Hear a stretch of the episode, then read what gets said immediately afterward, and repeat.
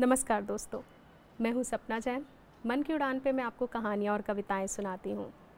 इधर मैंने एक कविता लिखी तो मैंने सोचा क्यों ना इसे मन की उड़ान पे आप लोगों के साथ साझा करूँ। इस कविता का शीर्षक है, सफ़र दादी से पोती का। सफ़र बहुत धीरे चला। दादी से पोती का सफ़र बहुत धीरे चला। उम्र का फासला होगा यही कुछ साठ सालों का। पर ऐसा लगा जैसे कुछ भी ना बदला अब तक। पहले शादी की उम्र पंद्रह थी तो अब बीस हो गई। उनको थे छः बच्चे तो पोती की गिनती एक हो गई। लेकिन क्या वाकई उसे जीने का मौका मिला? गाड़ी का पहिया बहुत धीरे चला। सफ़र दादी से पोती का बहुत धीरे चला।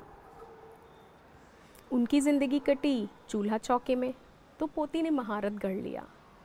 उनकी हुई शादी बुज़ुर्गों की पसंद की तो पोती ने खुद ही चुन लिया। उम्र का फासला घटा, दिखने का थोड़ा अंदाज बदला। पर क्या वाकई उसके दिल का हाल किसी ने सुना?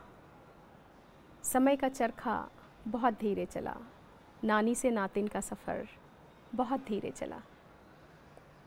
पहले भी सहती थी, आज भी सहती है।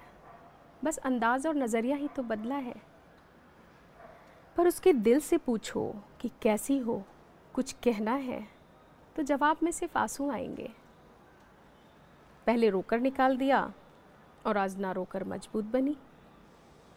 पर उसे क्या चाहिए, क्या किसी ने सुना? वक्त अपनी चाल बहुत धीरे चला। सफ़र दादी से पोती का बहुत धीरे चला।